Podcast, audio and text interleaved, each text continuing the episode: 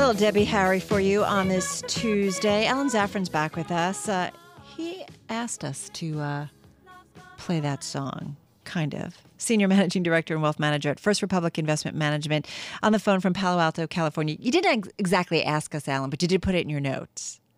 Well, I did. I Debbie Harry fan, and you know this this uh, market's a little bit of a heart of glass. It's going up, up, up. I'm in love with it, but uh, I'm worried it might one day shatter. So I always have to be a little careful. Be a little careful. And you know what's interesting is you uh, passed along some notes, and uh, there are strong um, arguments to be made for the bullish case on stocks, and there's a fairly strong argument, I would say, for the bearish point.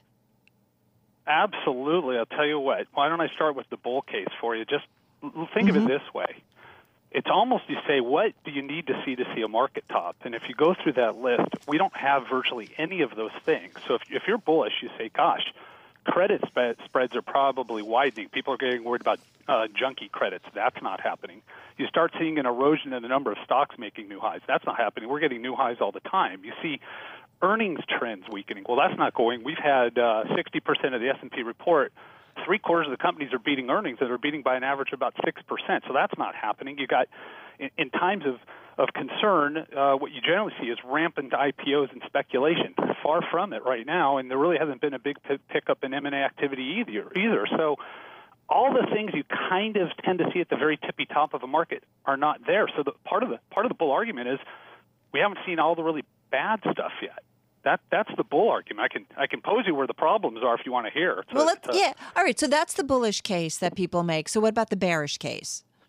Well, you start with valuations. They're certainly above average. There's no no uh, no disregarding that. Uh, people argue that this VIX is at an all-time low, which means complacency is an all-time high. Uh, I'll tell you.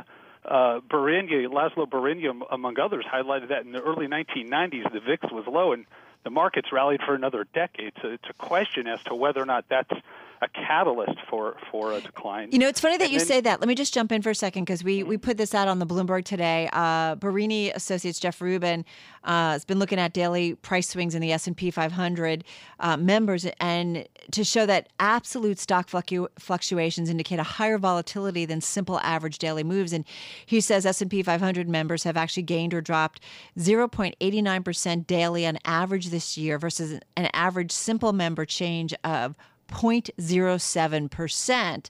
And he said if you go back to like uh, highlights of the 95 97 market uh, trade to show that periods of rising volatility are not necessarily a negative for the market. So uh, since you mentioned it, I just wanted to kind of add to to what you had to say. Anyway, go on. yeah, it's interesting because and it also highlights there's been such a dispersion in industries this year. I mean, let alone through first half of the year, you had healthcare and tech stocks up 17% and energy stocks down 13%. Yeah. That's a 30% spread. We haven't seen intra-sector spreads in decades like that. Um, but but running through the list, you know, you can talk about you're starting to get more and more infatuation with FANG, Facebook, Facebook, Apple, Amazon, Netflix, Google. And once you get these can't lose stocks like the Nifty 50, mm-hmm. it ultimately ends pretty poorly. And then even though we haven't seen a widening of credit spreads of that, the counter is the, these are really low yields and absolute returns on junk bonds. And at some point, you really have to question: Are you getting paid enough to take that risk? So, the combination of that, coupled with, lastly, some people point to the rise in these digital currencies, Bitcoin, Ether, et cetera some people argue it's the, the rise of a, of a new store of value. Other people argue it's just another fad of, of speculation that won't end well. So, so, so what would you, so what do you tell a client or an investor at this juncture when you can certainly make? I feel like if we were a debating team, uh, it might be a draw because there's really strong arguments on both sides uh, when it comes to the equity market. So, what's the advice? Uh, well, I start with a, a joke. I think I, there was an investment. I think was, his name was Ray DeVoe, and he he said he was quoted and said, "More money's been lost reaching for yield than at the point of a gun." so it comes down to you got to know yourself. That's actually the ultimate uh, in investing. It doesn't really matter what the neighbor or your friend did or someone sitting at a bar next to you did and what stock they bought. It all matters is where's your comfort level and we keep coming back to this. Diversification is your one free lunch. Don't put all your eggs in one basket and make sure you have enough money put aside for rainy days and emergencies because it's been uh, about 280 trading days since we last saw a 5% correction in the S&P 500. The last time we saw that drop was the two-day drop of Brexit in uh, June of 2016. We have not seen that many trading days without a 5% correction in over 20 years. And so it just tells you that the market is elevated, and it's, it, ultimately we're going to see some dips and falls. Don't get caught with excessive risk if you're not prepared to deal with the fact that markets don't go straight up. They are roller coasters. They're not a linear ride up. Um, I get that. I mean, these are just great, right? Recommendations for just investing in general.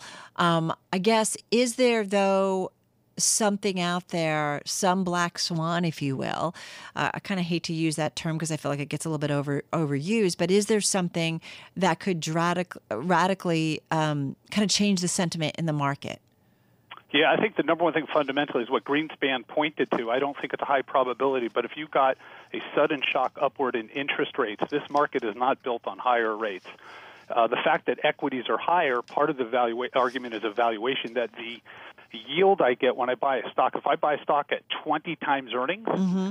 my yield, the earnings, I'm getting five uh, dollars back for every hundred dollars that I put into the stock in terms of earnings. It's earnings yield yeah. that return to me, whether I pay it in a dividend or reinvest in my business, is two and three quarters percent more than a 10-year Treasury. Normally, that spread is almost break even. So, if interest rates shoot up not only does it hurt bond prices, but people begin to question right. are stocks relatively that much more attractive than bonds? That is your singular greatest risk right and, now. And Alan Greenspan warning uh, and talking to us here at Bloomberg News, warning of a bond market bubble. That's the thing he says investors have to watch out for.